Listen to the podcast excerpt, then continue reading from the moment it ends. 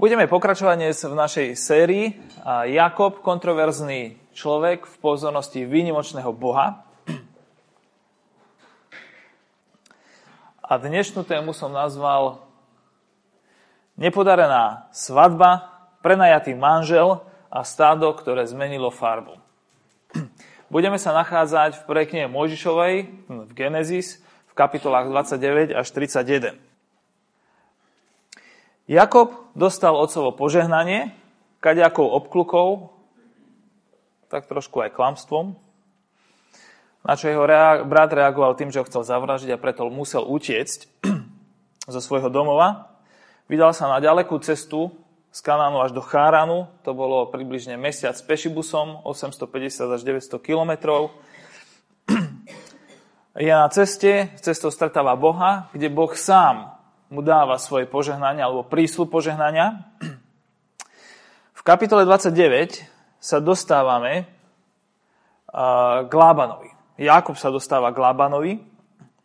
Sme teda na novom mieste a je tu očakávanie, čo bude s príbehom ďalej. Začne Boh plniť to, čo Jakobovi slúbil. Ako je to už od začiatku, Jakob je zamotaný príbeh, a aj rozporúplný charakter, takže môžeme si byť istí, že aj ďalšie tri epizódky z jeho života budú zaujímavé. Takže začneme pri troch epizódach, budeme pokračovať k trom cestám, potom k trom frustráciám a skončíme pri jednom požehnaní. Takže tri epizódy. Sme u Lábana, kde Jakob strávil spolu 20 rokov. Po 7 rokoch, 7 plus 7, slúžil za svoje manželky 6 rokov za majetok, alebo teda stádo. Prvá epizóda sa odohrala takto. Nepodarená svadba. Kapitola 29 a čítame od verša 15. Potom povedal Lában, mimochodom strýko Jakoba, Jakobovi, budeš mi vári zadarmo slúžiť, pretože si môj príbuzný? Povedz mi, aká bude tvoja odmena. Lában mal dve céry. Staršia sa volala Lea a mladšia Ráchel. Lea mala nevýrazné oči. Ráchel však bola peknej postavy i peknej tváre. Jakob si zamiloval Ráchel a povedal, za tvoju mladšiu dceru budem slúžiť 7 rokov. A Lában odpovedal, radšej ju dám tebe ako cudziemu mužovi. Zostaň u mňa. Tak Jakob slúžil za Ráchel 7 rokov, ale videlo sa mu to len ako niekoľko dní, lebo ju miloval. Jakob povedal Lábanovi, Daj mi teraz moju ženu, aby som smel k nej vojsť, lebo môj čas už uplynul. Na to Lában shromaždil všetkých ľudí z toho miesta a vystrojil hostinu. Večer však vzal svoju dceru Leu, voviedol ju k nemu a on vošiel k nej. Lában dal svojej dcere Lei za služku, svoju služku Zilpu. Ale ráno vyšlo najavo, že to bola Lea. Vtedy povedal Lábanovi, čo si mi to urobil? Či som u teba neslúžil za Ráchel? Prečo si ma oklamal? Lában mu však odpovedal, u nás sa to predsa nerobieva, aby sa mladšia vydávala skôr ako prvorodená. Dokonči svadobný týždeň s touto a za službu, ktorú budeš konať u mňa ešte ďalších 7 rokov, dáme ti aj druhú. Jakob tak urobil a dokončil s ňou ten týždeň. Potom mu Lában dal svoju dceru Ráchel za ženu. A Lában dal svoju služku Bilhu, cére Ráchel, za služku. Jakob vošiel aj k Ráchel a miloval Ráchel väčšmi ako Leu. Slúžil u ňoho ešte ďalších 7 rokov. Takže máme tu zvláštnu udalosť. Veľmi zvláštnu. Ako pristal na nejaké podmienky, išiel za svojim cieľom a nakoniec sa ráno zobudí a zistí, že si zobral ženu, ktorú nechcel a ani o tom nevedel. Bol oklamaný. Možno si niekto povie, že aké nepredstaviteľné, ale keď zoberieme v pozornosť to, že proste tam prebiehalo pravdepodobne niekoľko dní zábavy, jedenia a pitia a že nevesta bola zahalená a manželovi naozaj privedená v podstate v tú svadobnú noc, tak to nie je úplne nepredstaviteľné, že Lába niečo takéto dokázal spáchať. Samozrejme toho neospravedlňuje, ale je to predstaviteľné. A dokonca niečo dosť podobné sa deje aj v našej kultúre dnes, veľmi často len v inej podobe, lebo aj dnes sa mnohým ľuďom deje to, že sa ocitnú vo vzťahu alebo v manželstve s niekým, o kom zistujú, že to je v podstate cudzí človek. Že si chceli zobrať niekoho iného a zrazu vidia, že to je niekto úplne iný, ako oni dúfali, že to bude. Takže táto skúsenosť nám nemusí byť úplne vzdialená, ale je to z Jakobovho pohľadu aj z pohľadu jeho dcer a neviem ako ostatných zúčastnených v podstate dosť nepodarená svadba. Jediný, kto sa z nej mohol tešiť, a asi sa aj tešil, bol Lába. Tak to je prvá epizóda. Prídeme k viacerým detailom neskôr. Druhá epizóda je prenajatý manžel. Budeme čítať ďalej od verša 31. Keď hospodin videl, že Lea bola nenávidená, otvoril jej materský život a aj Ráchel ostala neplodná. Lea počala, porodila syna a pomenovala, pomenovala ho Rúbenom, hovoriac, hospodin videl moje utrpenie, teraz ma môj muž bude milovať. A zase počala a porodila syna a povedala, hospodin počul, že som v nenávisti, preto mi dal aj tohto. A pomenovala ho Šimeonom. Potom zase počala, porodila syna a povedala, teraz sa už môj muž prímkne ku mne, lebo som mu porodila troch synov. Preto ho pomenovala Lévim. Potom zase počala a porodila syna a povedala, tento raz budem zvelebovať hospodina. Preto ho pomenovala Júdom. A potom prestala rodiť. Každé z tých mien má ten význam, ktorý tam je uvedený. A keď Ráchel videla, že Jakobovi nerodí, žiarila na svoju sestru a povedala Jakobovi, daj mi deti, ak nie, zomriem. Tu Jakob vzblokol hnevom proti Ráchel a povedal, či som ja namiesto Boha, ktorý ti odoprel plod života? Ona odpovedala, tuhla je moja slúžka Bilha. Vojdi k nej, nech porodí na mojich kolenách. A tak sa aj ja dožijem z nej synov. Rachel a Lea, dve sestry. Jedna bola krásna a príťažlivá, očarila Jakoba, druhá naopak. To, že tam máme poznámku, že mala nevýrazné oči, podľa mnohých komentátorov, nehovorí o tom, že by mala poškodený zrak, ale hovorí o tom, že bola nepriťažlivá na pohľad. Ale to je vec disku, ja len to chcem spomenúť. Proste ona bola nepriťažlivá a Le- Rachel bola proste, tá bola kočka. A teraz tieto dve ženy sa ocitajú v jednom manželstve, teda manželstve s jedným mužom a majú problém. Jedna je lúbená, druhá je odsúvaná na vedľajšiu kolaj. Prenajom maternice alebo genetické materiálu je dnes akože taká nová vec, ale v skutočnosti vôbec nie je nová. Máme len nové metódy. Oni to dávno poznali, aj praktizovali. Ha, tu je slúžka, dostupná matka, maternica, použijeme ju. A genetický materiál, využíme. A oni už vtedy mohli empiricky vedieť, čo takéto nakladanie s biologickým materiálom, nazvime to tak, znamená, lebo Abraham sa k tomu uchýlil už predtým, ich právotec, teda starý otec. Keď tiež bol zúfalý z toho, že niektoré veci sa nehýbu tak, ako by mali. A mohli vedieť, že k čomu to viedlo. Boli to problémy.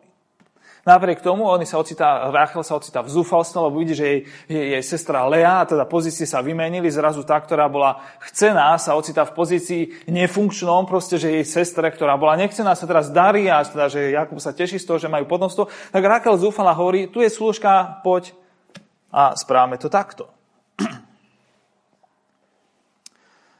A spúšťa sa úplne obrovská súťaž v rodení.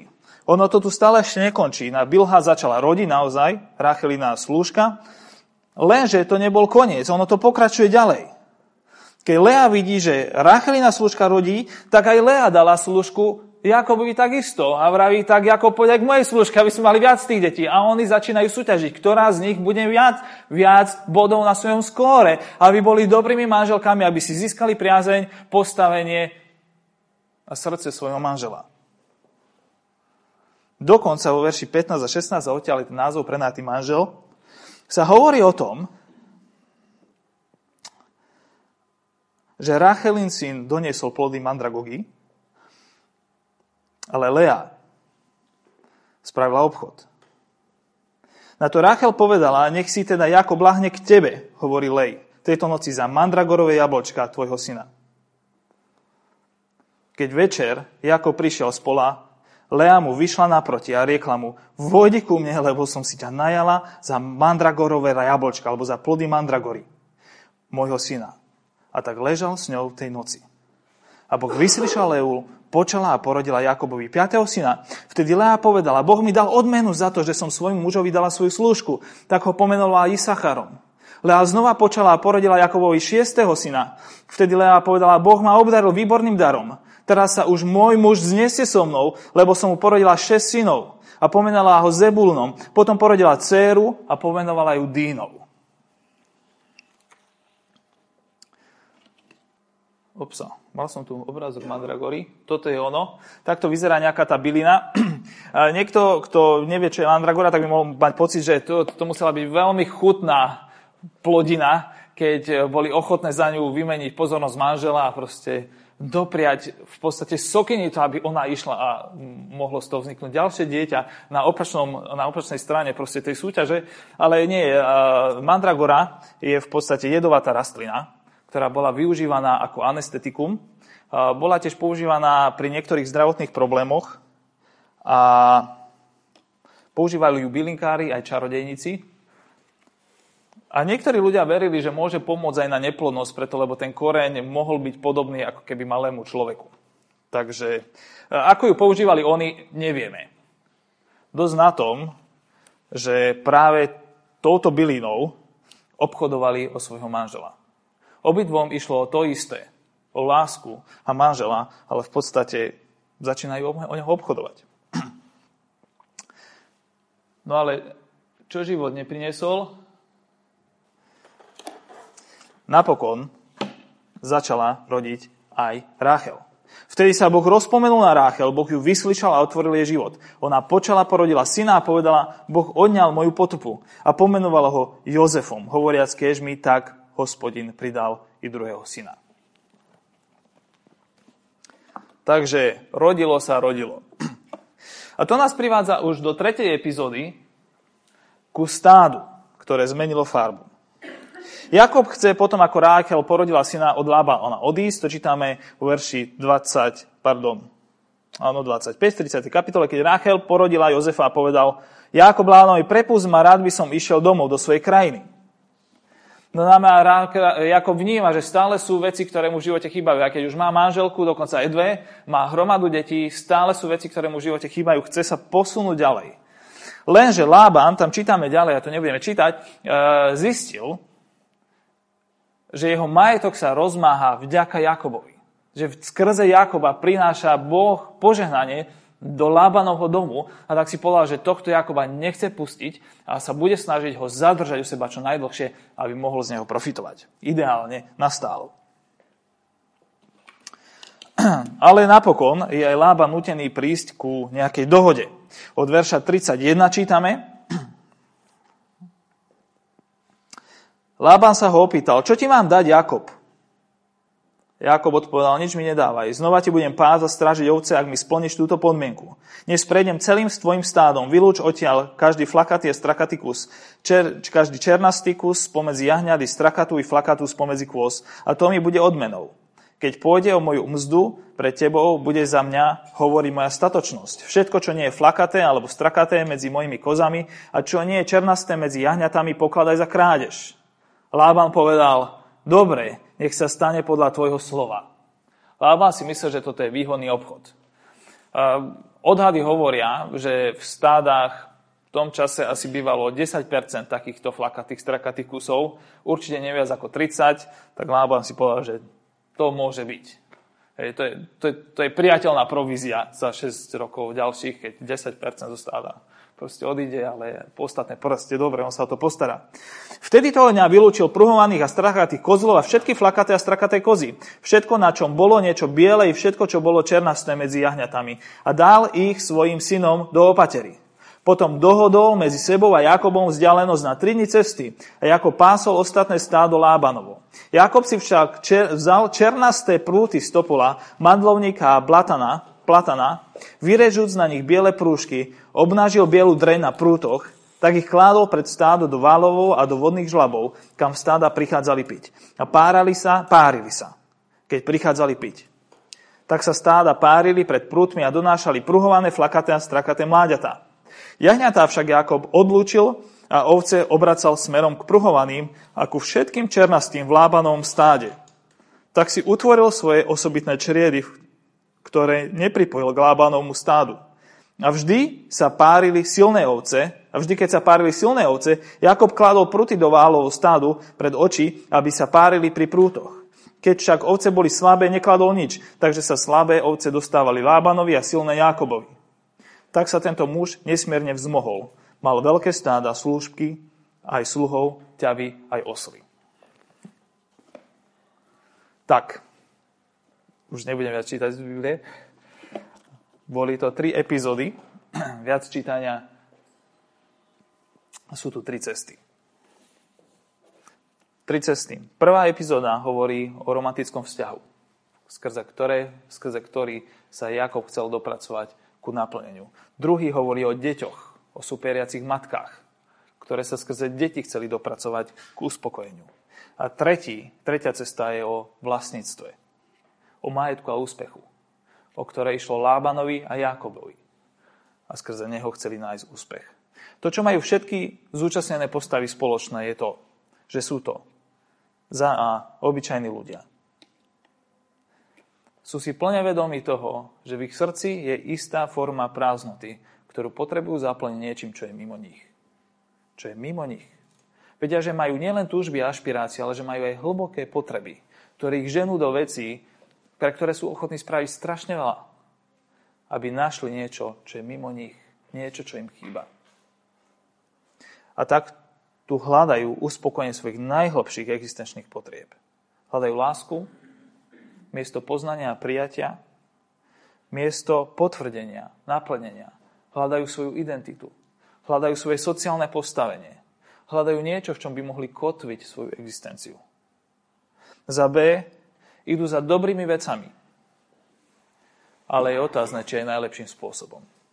Za C z dobrého urobili vo svojom srdci najlepšie a z potrebného nevyhnutné. Z dobrého spravili najlepšie a z potrebného spravili nevyhnutné. Vravia si, je to malý rozdiel, ale má obrovské dôsledky. Vravia si, ak by som len mal ju, Ráchel, tak potom by môj život stal za to. Potom by to bolo ono. Ženy si hovoria, ak by som mala deti, a viac detí. Potom by som stála za to. Keby som mal stáda, majetok, vplyv, rešpekt spoločnosti, kariérny úspech, potom by som stál za to.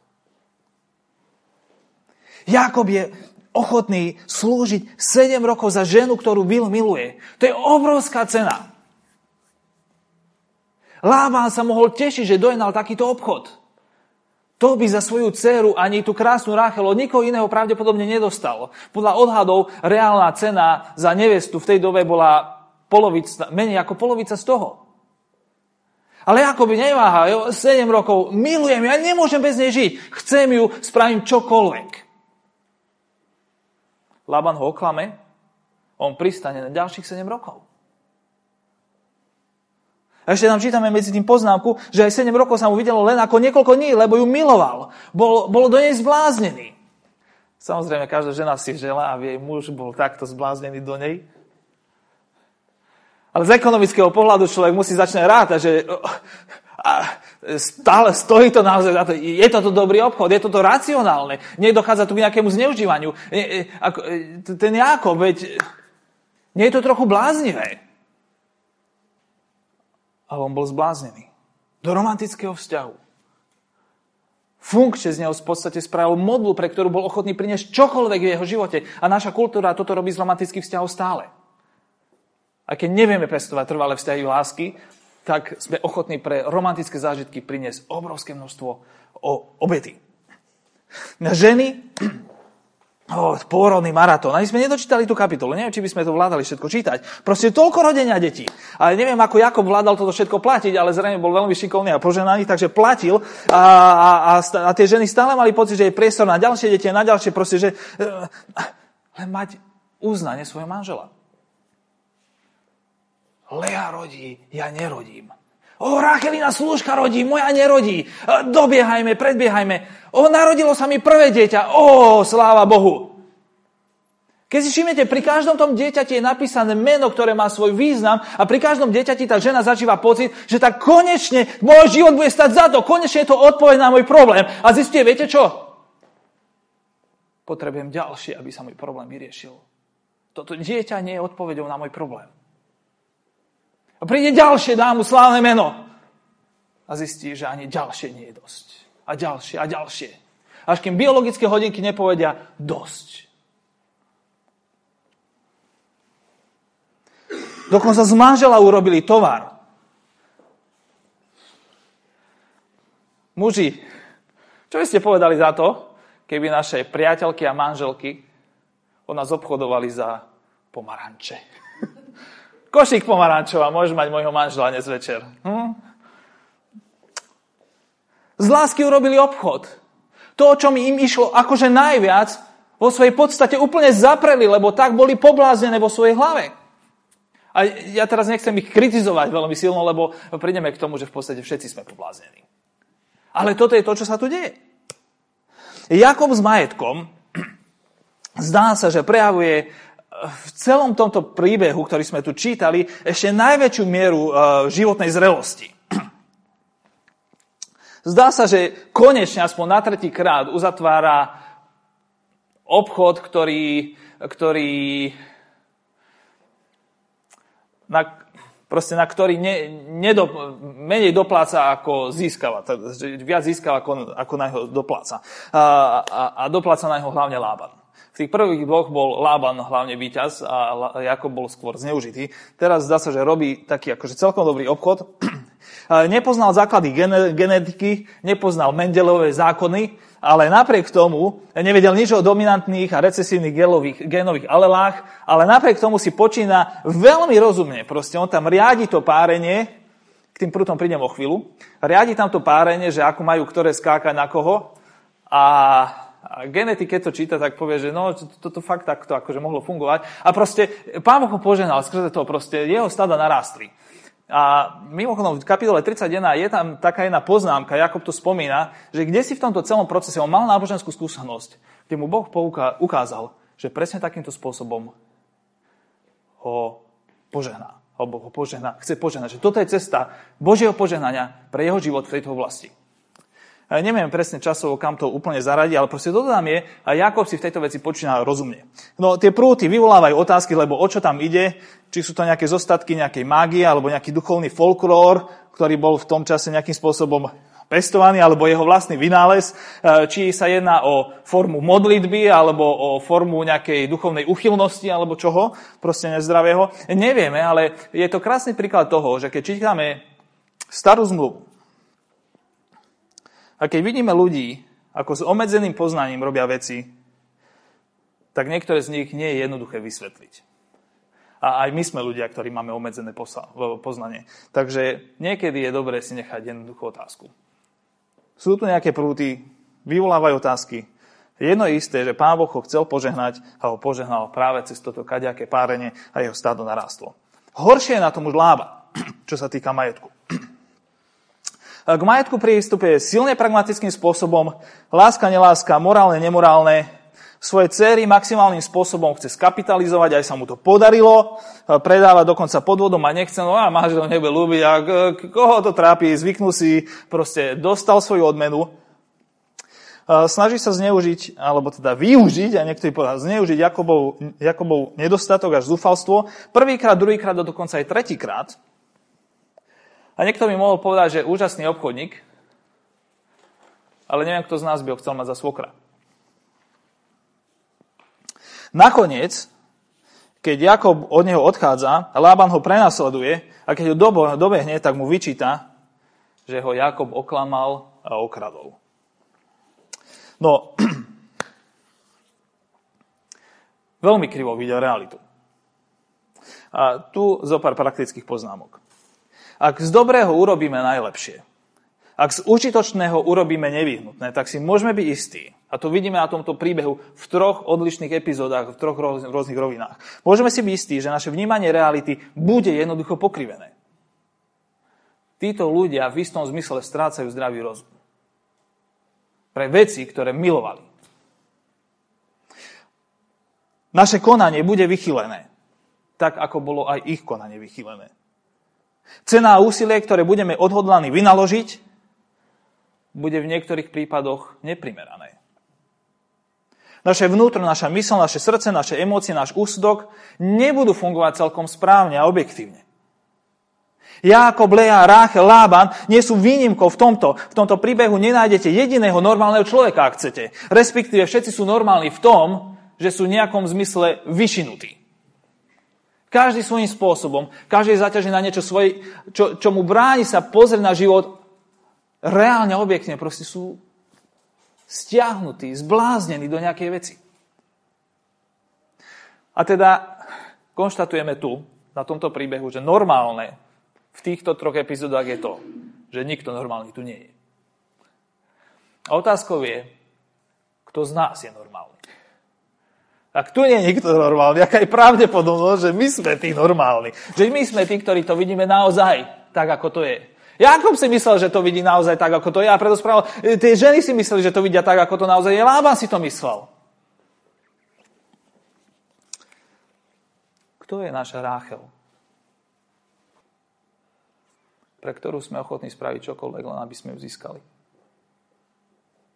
Kto je náš Jakob, pre ktorého sme ochotní spraviť všetko, len aby sme ho získali. Kto sú naše deti? ktoré si myslíme, že keď ak túto vec získam, tak konečne budem stáť za niečo. Nadobudnem uznanie, pozíciu, stav. Stanem sa niekým, kto bude stáť za to. Budem konečne niekým, kým naozaj mám byť. Budem taký, ako mám byť. Ako sa od jedného muža alebo ženy očakáva, že bude. Čo je náš majetok, náš úspech, náš sociálny status, naše bezpečie? Naše stádo. Sú veci v našom živote, pre ktoré sme ochotní zneužiť bezmocnosť slabšieho. Riskovať našich najbližších. Spraviť zo seba klamára.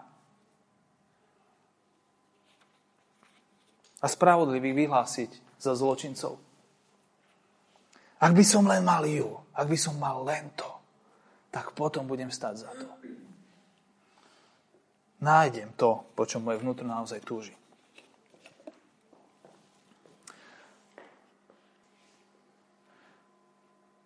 Tri frustrácie. Ani jedna z týchto ciest nevedie k tomu, čo si od toho dotyčný slubovali. Všetci majú zlé nastavené očakávania. Všetci zle rozmýšľajú o živote. Jakob je celkom jednoznačne príkladom neunávnej vytrvalosti. Vynaliezavosti. Super.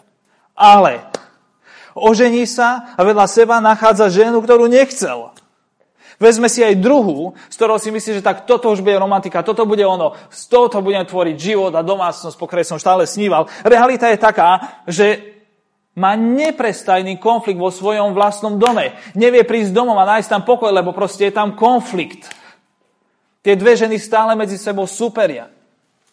Rachel je nešťastná, že nevie mať deti. Obvinuje jeho. Daj mi deti, nerodím. A tento konflikt sa prenáša nielen v ich vzťahoch, ale dokonca aj na ďalšiu generáciu. Ich deti zažívajú tento konflikt na svojej vlastnej koži. Proste je tam neprestajný boj. Ako to nenachádza. Nadobudne deti, majetok, ženy, ale stále mu niečo chýba. A má potrebu posunúť sa ďalej. Hľadať ďalej. Lában chce odísť. Ženy pri každom dieťati majú pocit, že to už bude ono. Ale pri každom dieťati zažívajú, že to nie je pravda.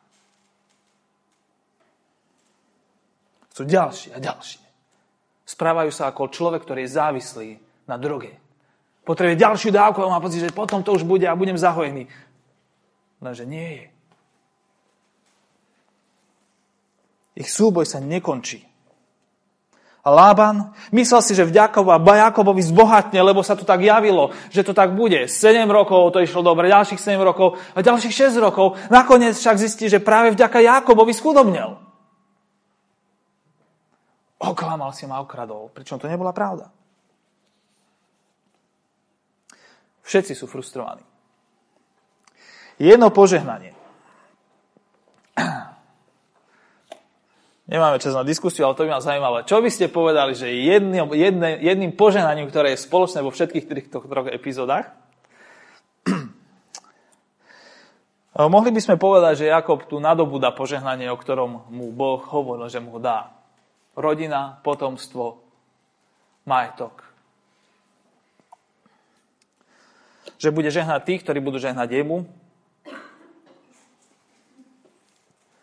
Ale to nie je požehnanie, o ktorom teraz chcem primárne hovoriť. Teda možno aj je. Lebo aj požehnanie, ktoré tu je spoločné, je súčasťou tohto velikánskeho Božieho požehnania. Tým hlavným požehnaním, ktoré je prítomné vo všetkých troch týchto epizódach, je to, čo by sme čakali možno úplne najmenej. Frustrácia. Životná frustrácia je spoločným požehnaním všetkých troch epizód. Rozmýšľali ste niekedy nad životnou frustráciou, nad sklamaním, ako nad úžasným požehnaním vo svojom živote? Nie je tam to prirodzené, že? Neznášame sklamania a ja extrémne zle znášam frustráciu. To je jedna z vecí, ktoré neznášam úplne najviac. Ako vôbec môžem niečo také povedať, že práve frustrácia alebo životné sklamanie je, je, je, je tým spoločným a možno aj najväčším požehnaním, ktoré tu zažívajú zúčastnené strany? No, v živote sa deje občas to, že veci, ktoré nás najviac klamú, sa môžu stať bránou k najlepším veciam. Predstavte si Jakoba, ako sa budí v to ráno po prvej svadbe. Čaká Ráchel a je tam Lea. Je naštvaný, podvedený. V hlave mu víri, čo bude robiť ďalej. Čo s touto ženou? Dá sa dostať von? Nenápada ho dobrý spôsob, ako sa dostať v tomto, z tohto von sklamanie. Pravda však je taká, že Lea, Lea, táto nechcená žena sa stala pramatkou Ježiša Krista.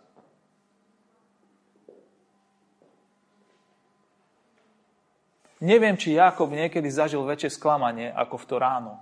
Emocionálne pravdepodobne asi ani nie. Možno ešte keď mu Jozef údajne zomrel, tak to bolo v niečom horšie, ale toto bolo sklamanie, toto bola frustrácia. Ale Lea sa stala prámatkou Ježiša Krista. Druhý dôvod, prečo frustrácia je obrovským požehnaním, je to, že frustrácia je signálom toho, že veci, do ktorých vkladáme svoju nádej, nie sú schopné naše očakávania naplniť. A to je požehnaním preto, lebo je možné, že i naše očakávania tieto veci naplňanie nemajú. A život je ku nám dostatočne štedrý na to, aby nám to ukázal, že hej, Juro, svoje srdce, svoje očakávania vkladáš do nesprávnych vecí. Chceš dobré veci, ale to, čo od nich očakávaš, je priveľa. Oni ti to nedajú. Existuje lepšia láska? Existuje lepšia Ráchel, lepšia rodina, lepšie potomstvo, lepšie vlastníctvo, lepšie potvrdenie. Čo ak pocit frustrácie chce byť v našich životoch Božím prstom, ktorý ukazuje, že naše srdce spočívajú nesprávnym spôsobom, nesprávnym spôsobom na veľmi dobrých veciach. Ale nie na najlepších veciach ako ďalej. Je čas skončiť, ale príbeh sa tu nekončí. To, čo Jakob zažil za týchto 20 rokov. Enormné množstvo námahy, ale aj životného vytriezvenia. Bolo nevyhnutným predpokladom preto, aby mohol postúpiť ďalej na ceste ku skutočnému požehnaniu. K bodu, v ktorom si aj muž v najlepších rokoch povie, tak toto je už naozaj ono. Toto je to jediné, čo je v živote naozaj nevyhnutné. Toto je tá jedna vec, ktorú celkom určite musím mať aj za cenu, že by som prišiel o všetko ostatné. Čo to je? O to budem na budúce. Takže príďte. Modlíme sa. Pane Bože, a Je to pre nás ťažké sa pozrieť na svoj vlastný život s tým, že sú veci, ktoré nás bolia. Je ťažké spracovať sklamanie a frustráciu, ale chceme ti v tejto chvíli ďakovať za to, že ich do našich životov niekedy posielaš. Pane, pomôž nám v tom, aby sme nemuseli byť sklamaní a frustrovaní pre našu vlastnú hlúposť, alebo pre hlúposť alebo zákernosť iných ľudí. Ale prosíme o to, aby si nám dával svetlo, aby sme sa vedeli učiť svoje lekcie v každej životnej situácii, ktoré potrebujeme. Aby sme vedeli to žiť po dobrých veciach, dobrým a primeraným spôsobom. Aby sme neboli naivní, že na bicykli bez motora prejdeme 5000 km bez toho, aby sme zmokli. Pane, daj nám múdrosť a rozpoznávanie toho, na čom naozaj záleží. Amen.